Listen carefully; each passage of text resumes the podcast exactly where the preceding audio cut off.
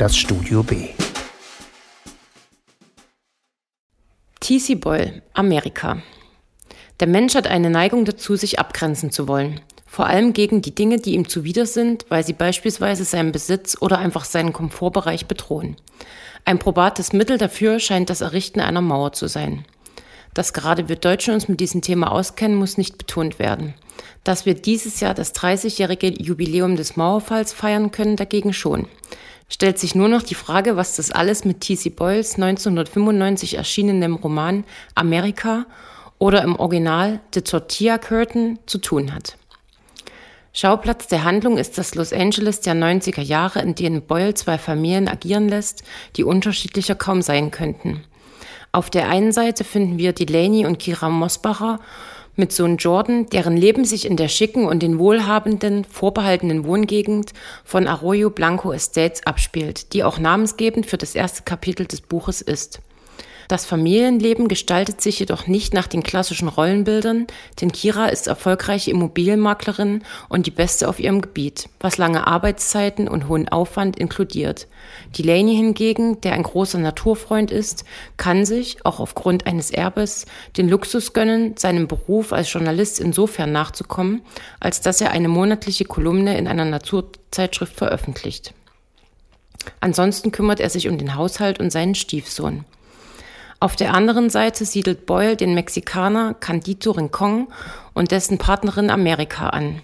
Sie sind illegale mexikanische Einwanderer, die, wie so viele, versuchen, in den U S A Arbeit zu finden, um sich endlich ihren Traum von einem eigenen kleinen Häuschen und einem besseren Leben erfüllen zu können.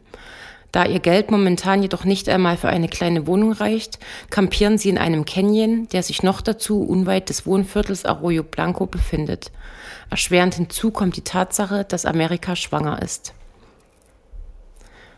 Das erste und entscheidende Aufeinandertreffen der Protagonisten, sofern man es denn so nennen kann, findet statt, als Cándido von Delaney auf einer vielbefahrenen Straße angefahren und verletzt wird. Der ausschließlich spanisch sprechende Cándido gibt zu verstehen, dass er weder Krankenwagen noch andere Hilfe möchte, und so lässt Delaney ihn, nachdem er ihm zwanzig Dollar gegeben hat, zurück. Der Unfall bildet den Ausgangspunkt für die Geschichte, die sich in drei Kapiteln entfaltet, wobei sich die Erzählperspektiven innerhalb der Kapitel abwechseln. Einige zentrale Themen tauchen dabei immer wieder auf, haben aber, je nach Lebenssituation, völlig unterschiedliche Bedeutungen. Da wäre beispielsweise die Natur. Für die beiden Mexikaner, Cándido und América, die sich täglich, so wie viele andere Mexikaner auch, bei einer Arbeitsvermittlung anstellen, um wenigstens für einen Tag Arbeit zu bekommen und sich etwas Geld zu verdienen, ist die Natur ihre Unterkunft. Ihre finanziellen Mittel reichen nicht aus, sich eine Wohnung zu mieten, weshalb ihnen nichts anderes übrig bleibt, als unter freiem Himmel zu kampieren. Es ist ihr Zufluchtsort, weil sie nirgendwo anders hin können. Für Delaney hingegen verkörpert die Natur Schönheit und Erholung. Er liebt seine Ausflüge und Beobachtungen, die ja auch Teil seines Jobs sind, und verklärt die Natur regelrecht. Und es widert ihn an, dass Menschen wie Cándido und América in seinem geliebten Canyon hausen und ihren Unrat und Exkremente hinterlassen. Ein weiteres zentrales Motiv im Roman ist der Coyote. Wegen des Angriffs eines Kojoten lassen sich die Mossbachers einen Zaun um ihr Grundstück errichten und Delaney versucht, seine Nachbarn zu warnen, dass sie die Kojoten nicht füttern sollen, um sie nicht anzulocken.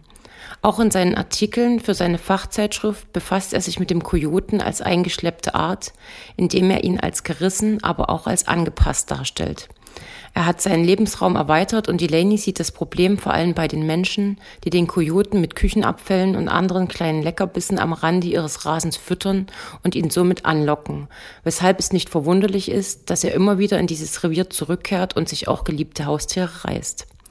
Das Motiv Kojote ist aber auch deshalb so wichtig und zieht sich durch den gesamten Roman, weil er eine Metapher für die Mexikaner ist.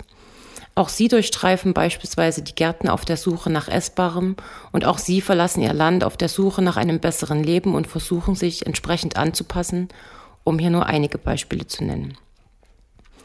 Auffällig ist, dass sich die Protagonisten fast ausschließlich in einem Umfeld bewegen, das den Mexikanern gegenüber negativ eingestellt ist. So wollen die Bewohner von Arroyo Blanco eine Mauer um ihr Viertel bauen, damit sie sich sicherer fühlen können, und zwar nicht nur wegen der Kojoten. Sie sind sich aber keineswegs zu schade, die günstige Arbeitskraft der Mexikaner zu nutzen, um sich von ihnen diese Mauer errichten zu lassen. Aber auch die Mexikaner untereinander sind sich feindselig gegenüber eingestellt. Sie gönnen sich nichts, sondern berauben und verprügeln sich gegenseitig, um ihr jeweils eigenes Überleben zu sichern. Und das ist noch nicht einmal das Schlimmste.